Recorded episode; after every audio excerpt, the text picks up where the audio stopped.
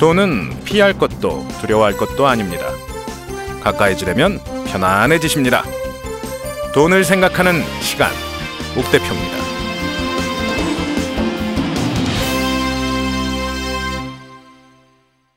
안녕하십니까. 옥 대표입니다. 오늘은 지난주에 예고해드린 바와 같이 가격 결정에 대한 이야기를 나눠보도록 하겠습니다. 뜬금없이 왜 가격이냐 지금까지 무슨 재테크나 돈에 대한 이야기들 하더니 무슨 경제학 수업 시간도 아니고 왜 가격이라는 단어를 꺼냈느냐 의아해 하실 분들도 많으실 것 같은데요. 이 가격을 구성하는 요소들을 보다 보면 아 내가 맨날 사 먹는 입장에서 사는 입장에서만 봐왔구나라는 걸 새롭게 느끼실 수 있을 것 같아서 가격 이야기를 한번 꺼내 봤습니다. 자, 먼저 가격이라는 게요. 결국은 파는 사람이 자기들 원가가 얼마인지를 이야기하는 게 가격입니다. 왜냐하면 가격을 어떻게 결정했겠어요? 이 볼펜은 천 원입니다. 라는 가격을 붙였을 때에는 이 사람들은 아, 요거 만드는데요. 플라스틱이 얼마 들어가고, 잉크가 얼마 들어가고, 얼마 들어가고 해서 기본적으로 원가가 얼마가 들어가고요. 거기에다가 우리 직원들 인건비 대충 이렇게 계산해서 넣고 이렇게 내놓으면 거기에 뭐 예를 들자면 어디 문방구나 대형 문구류 판매하는 마트나 뭐 이런 데에서 유통 마진을 붙이고 거기에 약간의 이윤을 붙이고 해서 만들어지는 게 가격이 되는 거죠. 원가라는 것만 따져보면 사실 볼펜에 플라스틱이 몇십 원어치가 들어갔을 수도 있고요. 거기에 잉크 또한 몇십 원 어치가 들어가 있을 수도 있겠죠. 근데 여기엔 또 상당량의 인건비가 들어갑니다. 결국은 규모가 나오지 않으면 볼펜을 만들 수가 없어요.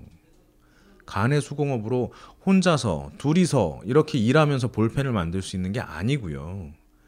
전국의 문구사와 유통을 하기 위해 영업 조직이 있어야 되고 만드는 생산 조직이 있어야 되고 이걸 검수해야 되고 이런 사람들이 쭉 있는데 요 사람들 관리하고 월급 주고 무언가 사고 치나 안 치나 보고 승진시키고 할 수 있는 인사 조직 필요할 거고요. 돈을 수금하고 받고 주고 하는 재무, 총무, 회계, 세무 관련 사람들이 필요합니다. 이런 사람들의 인건비를 천 원짜리 볼펜에다 녹여야 되는 거죠. 자, 한 200명쯤 되는 직원이 있다고 칩시다. 평균 임금 뭐 인당 300만 원쯤이라고 칩시다. 그러면 10명이면 3천만 원, 100명이면 3억, 200명이면 6억 정도의 인건비가 들어갑니다. 이 6억이라는 인건비를 볼펜 만 자루에 나눈다? 라고 하면 볼펜이 6만 원이 돼야 돼요. 그러니까 200명쯤 되는 볼펜 회사라면 볼펜 만자로 팔아가지고는 말도 안 된다는 얘기입니다. 6만 원짜리 볼펜 누가 사겠습니까? 그러면 이게 10만 자루가 되면 6천 원이 되는 거죠. 6천 원도 비싸죠. 볼펜이 어떻게 6천 원 합니까? 그러면 한 얼마 뭐 천원 600원으로 낮추려면 100만 자루예요. 한 달에 100만 자루쯤 팔아야 직원 200명쯤 데리고 가는 회사를 만들 수 있다라는 이야기입니다. 이것도요, 사실은 말이 안 되는 게 100만 자루라고 해도 딱 거기에 그 볼펜에 볼펜 한 자루마다 600원의 인건비의 원가가 들어갔다는 거고요. 인건비보다 기본적으로 또 그 볼펜마다의 몇십 원씩의 플라스틱 원재료, 잉크 원재료가 들어갈 거고요. 거기에 뭐 볼펜 뭐 구가 들어가죠. 그 촉 뭐 이런 부분에 들어가는 쇠, 알맹이 이런 거 들어가죠. 그 외에도 조립하는 기계라든가 이런 걸 사출하는 기계라든가 각종 기계가 들어가고요. 그 기계 위에는 이 볼펜의 모양을 만드는 금형이라는 게 들어갑니다. 그러니까 이런 금형을 또 만들고 기계를 고치고 수리하고 이런저런 걸 하다 보면 원가가 그냥 여기에 들어간 재료값이 아니라 이걸 만들어내는 원가라는 건 상당하다라는 거죠. 그렇게 해서 만들어진 게 볼펜일 거고요. 그 볼펜에 마진을 붙입니다. 유통 마진이 보통 반은 들어갑니다. 반. 반값은 들어갑니다. 매우 고가면 좀 다를 수 있어요. 예를 들면 뭐 30만 원짜리다. 뭐 이런 거는 유통 마진 반 줄게 이러는 경우는 별로 없죠. 3천만 원짜리 차를 파는데 이거 한 대 팔면 너한테 인센티브 1,500만 원 줄게 이런 회사는 없습니다. 고가가 되면 될수록 유통 마진은 조금씩 줄어들게 되죠. 오히려 적당한 가격대가 유통 마진을 많이 가져가게 됩니다. 그렇게 해서 마진을 붙일 거고요. 기업에도 이윤이 남아야 되니까 이윤 붙일 거고요. 이게 기본적인 가격입니다. 이거 뭐, 뭐, 어느 날 갑자기 만들어진 게 아니고 옛날, 옛날, 저 옛날부터 가격이라는 것은 물건의 값이라는 것은 거기에 들어간 원가, 누군가 대신 판다면 마진, 거기에 이제 만든 사람에 대한 이윤 이런 것들이 이제 한꺼번에 들어가는 거였다는 거죠. 자, 그래서 말이 나오는 거가 뭐 커피 한 잔의 원가가 백 몇십 원이라는데 어떻게 이거를 우리한테 뭐 몇천 원에 파느냐 이렇게 얘기를 하는데 여기서 말하는 것 또한 그 백 몇십 원은 딱 그 커피만 그 커피 가루만 그것도 대량으로 수입해서 이렇게 나올 때나 뭐 백 몇십 원 그렇게 얘기를 할 수 있는 거죠. 참고로 말씀드리면 고급 원두라고 표현되는 그러니까 작은 카페, 동네 카페에서도 고급 원두 씁니다라고 하시는 분들이 있고요. 스타벅스 가도 좋은 거 쓰고 뭐 그러죠. 그 원두들 그람 수대로 따져 보면요, 백 몇십 원 절대 못 삽니다. 몇백 원씩은 다 갑니다. 고급 원두라고 하는 것 중에는 회당 7, 800원짜리도 있습니다. 한 잔에 그만큼이 들어가는 것도요. 그것도 감안은 해 주시고요. 그러니까 상대적으로 언론이나 외부에서 비춰지는 것은 원가를 무조건 낮게 보이려고 애들을 씁니다. 그래야 이슈가 되니까요. 당신들은 이렇게 싸구려를 이렇게 비싸게 사고 있습니다. 라는 자극적인 멘트를 뽑아내려고 상대적으로 원가를 까는 경향이 있습니다.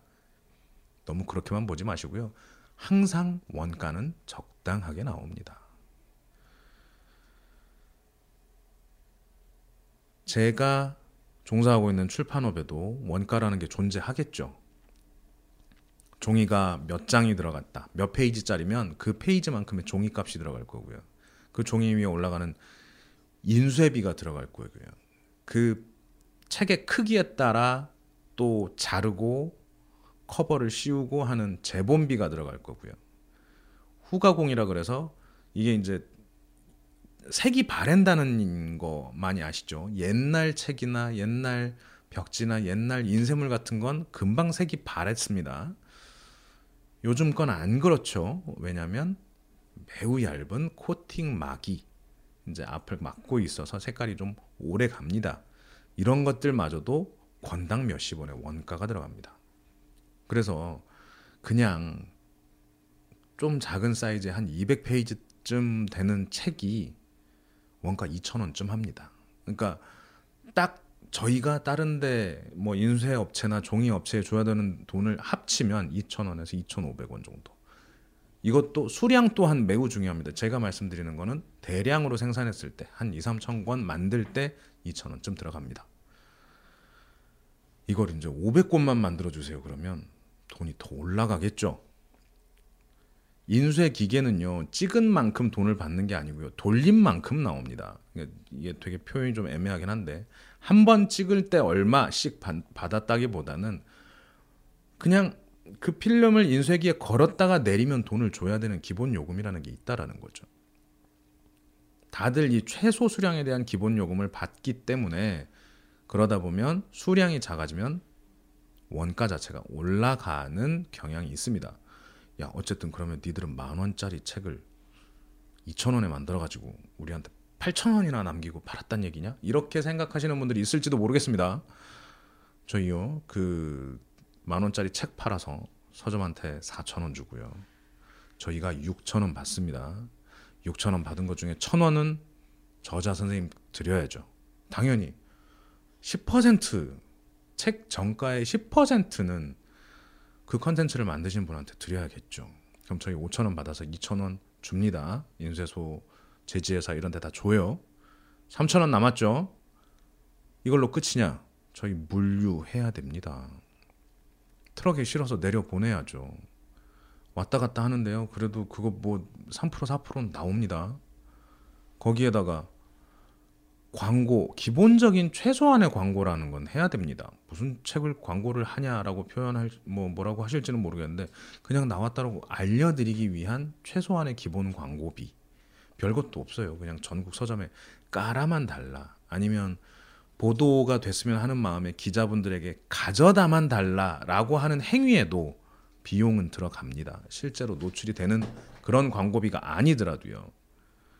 그런 것들이 어영부영 하다 보면 광고비와 물류비가 10%쯤 또 들어갑니다. 그래서 1,000원 또 빠지죠. 그럼 2,000원 남습니다. 그럼 출판사가 2,000원 다 갔느냐?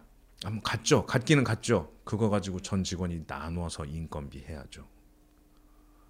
2,000원짜리 책 한 권 남아 2,000원, 책 한 권 팔아서 2,000원 남는데 이, 월급 200만 원이라도 가져가려면 이게 천 권은 팔려야 되는 거죠. 그럼 뭐 혼자 하나요? 여러 명이 하잖아요. 이 돈에는 디자인 값이나 그러니까 이 책을 디자인하는데 외주 비용을 쓰겠죠. 그런 외주 값이나 이런 내용도 포함이 안 되어 있습니다. 오, 그렇게 따지니까 출판은 참 열악한 산업인 것 같네요라고 하시는 분들 있을지 모르겠는데요. 지금 현재 책 이외에도 다른 제조업들도 충분한 마진, 충분한 이윤을 가지고 있는 회사는 그리 많지 않습니다. 워낙 만드는 생산자가 많아진 시대라서 어떤 걸 엄청나게 폭리를 취하면서 내놓을 수 있는 건 독점적인 공급이 가능한 업체들만 폭리를 취할 수 있습니다. 예를 들면 뭐 30만 원짜리 핸드백을 300만 원에 팔거나 뭐 이럴 때나 이게 이제 나름의 그런 뭐 높은 이익을 취할 수 있겠죠. 근데 또 제가 이런 말을 하면요. 방금 말씀드린 300만 원쯤 하는 핸드백 회사의 재무제표를 뽑아 보면요. 원가가 어마무시합니다. 원가 자체가 백수십만 원 합니다. 유통마진 빼고 못 빼고 나면요. 여기도 그렇게 많이 남진 않아요.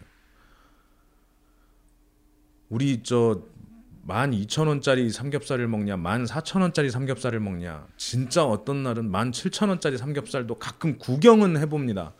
이게 이제 저희 사정이라면 예를 들면 한 점, 뭐 몇 점 되지도 않는 소고기가 1인분에 5만 원, 7만 원 이렇게 가죠. 그런 집은 그냥 비싼 집 아니냐. 뭐 원가 얼마나 한다고 뭐 이렇게 생각할 수도 있는데요. 예를 들면 그런 곳들이 있습니다. 소고기 등심을 시키는데 등심이 딱 두께 1cm에 가로 세로 3cm씩 돼 있는 딱 사이즈 맞춰서 나오는 그런 고깃집이 있어요. 그렇게 잘라가지고 옵니다. 나머지 부분 그럼 잘라낸 부분은 안 보여요. 그러니까 이렇게 고기 모양이 삐뚤삐뚤하지가 않고요. 네모났습니다. 이게 어떻게 된 거냐고 물어보니까 다른 데서 2인분 정도의 팔 등심을 꺼내다가 마블링이 좋은 곳으로만 골라서 딱 그 크기대로 자르는 거예요. 나머지 고기는 어디 가나요? 그랬더니 그 집은 청국장에 넣는답니다. 그래서 이게 영업 비밀인데 자기들 청국장은 원가 이하에 판매하는 거고 고기는 받을 만큼 받는다라고 그런 얘기를 하더라고요. 청국장 정말 맛있더라고요. 제 돈 내고 안 먹었습니다. 저도 얻어 먹었습니다. 예. 그런 식으로 해서 사람들, 업체들, 공급자들에게는 원가라는 문제가 항상 나오게 됩니다. 예, 가격을 이해를 하신다라고 볼 때는 아 여기에 데려간 원재료가 얼마겠구나 이걸 몇 명쯤 되는 사람이 어떻게 만들었겠구나 이런 것들을 한번 고민을 해보시면 원가라는 것도 조금 머릿속에 가격이 잡히지 않을까 싶네요. 소 한 마리 값이요. 우리나라 한우 값이 요즘 오르고 있습니다. 그래서 천만 원이 훨씬 넘어가는데 예전 같으면 평균적으로 말씀드릴게요. 암 뭐 소 한 마리 어렸을 때 송아지 하나 데려가면 뭐 200만 원 언저리에서 가지고 갑니다. 그래서 팔 때 천만 원 정도에 팝니다. 그 사이에 야 800만 원이 지가 알아서 무럭무럭 쑥쑥 컸을까요? 아닙니다. 이 녀석이 먹어치우는 사료값만 해도 어마무시합니다. 거기다가 얘 키우려면 기본적으로 땅이 있어야 되죠. 이 녀석이 똥 싸면 매번 치워야 되죠. 요즘엔 고기 질 좋게 한다고 뭐 음악 틀어주고 뭐 하고 하다 보면 이거 장난 아닙니다. 꽤 유명한 어떤 소의 경우에는 사료의 반이 키위랍니다. 사시사철 키위를 먹고요. 클래식 음악을 들으면서 자랍니다. 저보다 낫습니다. 그렇게 해서 만들어진 아주 훌륭한 그 고기 한 마리의 값은 2천만 원 정도랍니다. 오, 그러면 다른 소가 다른 소는 천만 원인데 여기 소는 2천만 원이면 그분이 참 잘 사시겠구나? 아니죠. 키위 값이 또 어마무시하게 들어갔겠죠. 그런 것들도 알아보시면 또 재밌는 일들이 나옵니다. 해외의 경우에 와규 정말 좋은 거, 뭐 호주산 소고기 중에 특등급, 뭐 프라 무슨 prime 등급 뭐 이런 애들 비싼 애들이 있습니다. 간혹 우리 마트에서 파는 소고기가 아니라 현지에서도 먹기 어려운 비싼 소들의 경우에 억도 한답니다. 소 한 마리가 1억이요. 이게 어떻게 1억이나 받을 수 있냐 따지고 보면 그 녀석은 자연 방목이죠. 넓은 산 몇 개에 풀 쫙 깔아놓고 이상한 잡초나 그런 거 들어오면 사람들이 가서 제거해 줍니다. 얘는 풀어놓고 다니고요. 감시해야 되고요. 몰아줘야 되고요. 운동시켜야 되고 이거 하려고 하다 보면 어마무시한 투자비가 들어간다는 거죠. 대형 참치 비싸다 비싸다 하죠. 참치가 그냥 조그만 통통배 나가서 싹 그물 던지면 몰려, 몰려오는 그런 물고기가 아니지 않습니까? 얘는 헬기가 탐지를 하러 다녀야 되고요. 여기에 참치 많다 그러면 배들이 수십 척이 달려들어서 한꺼번에 동시에 그물을 쳐서 잡아 올리는 게 참치입니다. 그 선단이 움직이는 행위 자체가 수십억이 들어가는 사업입니다. 당연히 참치 한 마리 값이 비싸지는 것도 어쩔 수 없는 일이라고 할 수 있겠습니다. 이게 기본적인 원가를 이해하는 것들입니다. 그래서 전통 이론에 따르면 생산자와 소비자 사이에서 결정되는 가격입니다. 생산자는 원가에다가 자기 이윤을 조금씩 붙입니다. 그렇게 하고 소비자에게 판매가를 매기죠. 근데 소비자가 이게 비싸다라고 생각을 하면 안 사줍니다. 그럼 소비 생산자가 마진을 조금 낮춥니다. 그래서 만들어지는 게 적당한 가격이 됩니다.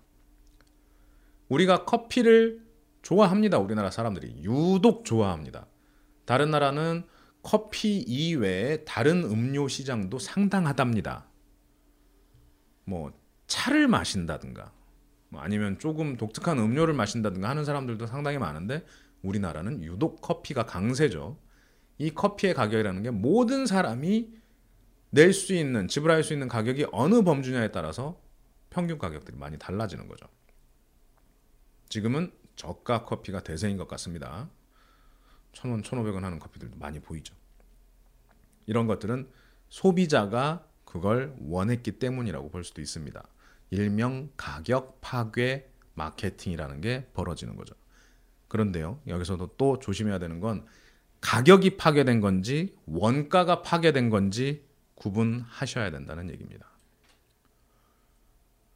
아니, 스타벅스에서는 커피 한 잔에 정확히 어, 어, 어, 저, 죄송합니다. 제가 안 가본 게 수년이어서 정확히 얼마인지는 모르겠는데 뭐 4,500원 뭐 이 정도 한다는데 뭐 오늘의 커피 싼 거는 뭐 3,800원 정도 하지 않나요? 뭐 그쯤 했던 것 같은데 뭐 그 정도 커피를 일반 커피라고 생각하고 먹어왔는데 갑자기 이제 소형 프랜차이즈 카페들이 골목골목마다 생기는데 수백 개가 생겼다는데 여기서 커피를 1,500원 뭐 이렇게 팔더라고요. 싸졌다고 좋아해야 되는 건데 제가 지금 걱정이 됐었던 건 분명히 가격이 파괴된 건 맞는데 원가는 얼마나 떨어졌을까 하는 겁니다. 아까 말씀드렸다시피 스타벅스 정도 되는 데에서 괜찮은 원두를 썼다고 하는 것들 보면 회당 원두 값이 300원에서 500원쯤 합니다. 근데 그걸 훅 떨어뜨리지 않고서는 한 잔에 1,500원짜리 커피를 만들 수가 없습니다. 오케이. 그러면 커피 값을 떨어뜨렸다. 어디까지 떨어뜨렸을까? 그건 모르겠죠. 두 번째는 인건비는 또 얼마나 떨어뜨렸을까요? 스타벅스 종업원 월급, 알바생 월급과 1,500원짜리 커피를 파는 그 프랜차이즈점 사장님의 월급은 둘 중에 어디가 더 클까요?를 따져보면 전 오히려 스타벅스 알바생이 좀 더 마음 편하게 돈을 더 많이 버는 게 아닌가 하는 생각을 해보기도 합니다. 일명 프랜차이즈 점주 인건비 원가가 파괴된 거 아니냐 하는 생각이 든다는 거죠. 그런 데들 뭐 100% 알바생만 쓰고 장사하는 곳은 아마 없을 겁니다. 가끔 있을 수도 있겠죠. 엄청나게 상권이 좋은 그런 곳들은 뭐 그럴 수도 있겠는데 일반적으로 우리가 동네에서 볼 수 있는 그런 1,500원짜리, 1,000원짜리 커피들을 보면 결국은 주인들의 인건비 봉사에 의한 커피가 아닌가. 그럼 내가 합당한 가격을 먹고 있다기보다는 원가 파괴당한 물건을 내가 소비하고 있는 건 아닐까 한 번쯤 생각해 보시는 것도 좋을 것 같습니다. 이게요. 가격이라는 게 만들어질 때가 맨 처음에 경제학자들이 이렇게 가격을 만들 때는 그런 뭐 그런 거 그립니다. 수요 곡선, 공급 곡선 잘 생각해 보시면 우리 고등학교 때 그런 걸 본 기억이 나실 겁니다. 그래서 한계 효용 체감의 법칙이라 그래가지고 하나 더 먹을 때마다 내가 느끼는 효용은 떨어진다는 얘기거든요. 배가 고픈 사람한테 조그만 빵 하나 주면 한 개 맛있죠. 두 개 더 맛있죠. 세 개 정말 맛있습니다. 네 개 이제 그좀 좋은 맛이 점점 떨어집니다. 다섯 개 들어가면 멈출 거고요. 여섯 개 되면 배부르다 그럴 거고 일곱 개 들어가면 그때부터는 급격히 떨어집니다. 이게 이제 한계 효용 체감의 법칙이죠. 한계 효용은 들어갈수록 점점 줄어든다라는 게 한계 효용 체감의 법칙입니다. 여기에 그렇게 되면 공급 곡선과 수요 곡선은 여기에 또 가격이라는 하나의 요소가 더 붙은 겁니다. 사람들은 마냥 소비할 수 없습니다. 그게 수요 곡선입니다. 공급 곡선은 가격이 많아지면 공급량이 늘어난다라는 얘기거든요. 당연하지. 파는 사람 입장에서야 비싼다 비싼 건데 많이 팔리면 좋죠. 그래서 계속 만듭니다. 공급은 늘어납니다. 사는 사람은 적정 가격에서 멈추길 바랍니다. 그거보다 비싸지면 수요 자체를 줄여버립니다. 그래서 적당한 가격에서 두 곡선이 만난다. 여기서 가격이 그려진다. 라는 게 전통적인 가격 이론입니다. 여기에는 아까 제가 계속 설명을 드린 원가라는 이야기도 포함이 돼 있고요. 근데 이 시장이라는 곳은 나름의 가정이 좀 들어가 있어요. 가정. 진실이 아닌, 사실이 아닌 꾸며진 이야기들이 나옵니다. 이게 뭐냐면 첫 번째 가정은 이게 정말 많은 경우에요. 소비자도 정말 많고 공급자도 정말 많은 거예요. 그리고 똑같은 제품이어야 돼요. 정육점을 가봐도요. 동일한 상품을 파나요? 아니죠. 동일하다라고 우기는 상품을 우리가 삽니다. 삼겹살 주세요. 한근 뭐 100g에 2,000원입니다. 라고 하는 그 삼겹살이 옆에 가면 똑같은 상품일까요? 그건 모르죠. 어느 집이 더 좋을 수도 있고 어느 집이 나쁠 수도 있죠. 그리고 충분한 소비자 공급자가 있어야 되는데 어떤 곳은 정육점이 하나밖에 없을 수도 있습니다. 그럼 그 공급자가 조금 더 가격을 올리더라도 소비자가 충분하다면 가격은 달라질 수밖에 없습니다. 이게 가정이에요. 그래서 합리적인 가격이라는 게 만들어지기가 어렵습니다. 사실은 그냥 우리는 그렇게 배워왔고 그게 기본적으로 있을 것이다. 시장에 존재할 것이다. 아담 스미스가 말하는 보이지 않는 손이 그 가격을 이렇게 딱 적당한 가격에 움직여 줄 것이다. 우리는 그걸 믿고 살아가면 된다 라고 하는 게 전통 경제학의 이론이었습니다. 가정이 첫 번째가 충분한 공급자와 소비자, 동질의 상품이라고 그랬고요. 두 번째가 이 소비자 공급자가 서로를 잘 알아야 돼요. 서로 다 안다라는 가정이에요. 그러니까 어떤 소비자가 새로 이사를 왔는데 이 동네엔 정육점이 저거 하나밖에 없는 것 같아. 잘 안 보여. 그래서 거기 가서 거기서 사라는 대로 다 샀어요. 이건 가정에 어긋나는 상황입니다. 그리고 그렇게 되기 위해서는 또 생산자들이 갖추고 있는 모든 생산 시설이 100% 움직인다는 또 가정이 또 들어가요. 이건 이, 이, 저 말은 안 되는 얘기입니다만 그분들은 그렇게 가정을 하셨어요. 그러니까 돈을 들여서 생산 시설을 만들었으면 그게 100%다 멀쩡하게 잘 돌아가고 고장도 안 났고 다 돌려도 다 소비가 될 정도의 사이즈인 경우를 가정을 한 겁니다. 거기다가 새로운 경쟁자가 오더라도 쉽게 들어올 수 있다라는 가정도 있습니다. 이걸 이제 요건들을 싹 뭐 정리를 해 보면 결국은 소비자와 공급자가 정말 많고 공급자들끼리 물건이 차별화가 될 수 있는 요소가 없어져야 된다는 얘기예요. 똑같은 물건을 되게 많은 사람들이 만들고 팔아주는 상황일 때가 가격이 합리적인 시장이 만들어진다는 얘기입니다. 들어보시니까 어떠세요? 말이 안 되죠. 이게 말이 안 됩니다. 어떤 곳은 소비자가 없고 공급자가 넘치는 경우도 있습니다. 아니 요즘 치킨집 포하잖아요. 동네 치킨집 바글바글합니다. 프랜차이즈들은 차마 함부로 가격을 내리지 못합니다. 다만 전단지에 보면 그런 게 나오죠. 콜라 서비스, 감자튀김 서비스. 프랜차이즈가 아닌 곳은 프랜차이즈보다 무조건 가격이 낮아지기 시작합니다. 뭐 예전에는 닭을 나쁜 걸 썼겠지 했는데 요즘 그런 것도 없습니다. 닭도 좋습니다. 똑같이 그 우리나라에서 제일 큰 닭 제공 회사인 하림의 닭을 받아다가 쓰고 있죠. 먹어보면 맛도 그닥 큰 차이가 안 납니다. 이런 거는 이제 공급자가 많아진 시장이 될 수도 있을 거고요. 새로운 기업이 기존 기업과 동일한 비용으로 그 산업에 참가할 수 있을 것이라고 하는 조건도 말이 안 됩니다. 어떤 게 잘 되기 시작하면요. 그 다음에 들어오는 사람들은 더 많은 돈을 내고 들어와야 되는 경우도 많습니다. 가로수길에 옛날부터 가게를 하시던 분들이 인테리어 5천만 원 들여서 장사를 하고 있었는데 이 다음에 그 시장에 누군가 들어오려고 하잖아요. 다 올랐어요. 다. 같은 인테리어 업자한테 해도요. 돈 더 줘야 됩니다.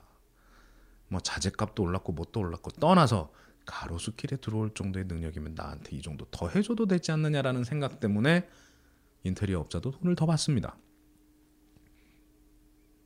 이런 것들 때문에 완전한 시장이란 존재하기가 어렵고요. 다만 그 가정 하에서도 가격은 이렇게 움직인다라고 해왔습니다. 그런데요, 이 또한 맞는 얘기냐? 아닙니다. 가격은 사람들이 내고 싶은 만큼 내는 게 가격이다라는 새로운 이론이 또 등장을 합니다. 이게 무슨 말이냐면 꼭대기까지 빨아먹는 거예요. 똑같은 커피를 놔두고요. 이 커피는 1,500원짜리고 이, 이 커피는 3,500원짜리 커피입니다. 어떤 걸 드시겠습니까? 어떤 걸 사시겠습니까? 라고 물어보면요. 상당히 많은 사람들이 3,500원짜리 커피를 삽니다. 이렇게 뭐 500원 단위로 쭉 커피를 한 10개쯤 모아놓고 이 중에 사보세요 그러면 어디 중간보다 중간 살짝 위쪽에 커피를 고를 경향이 훨씬 많고요.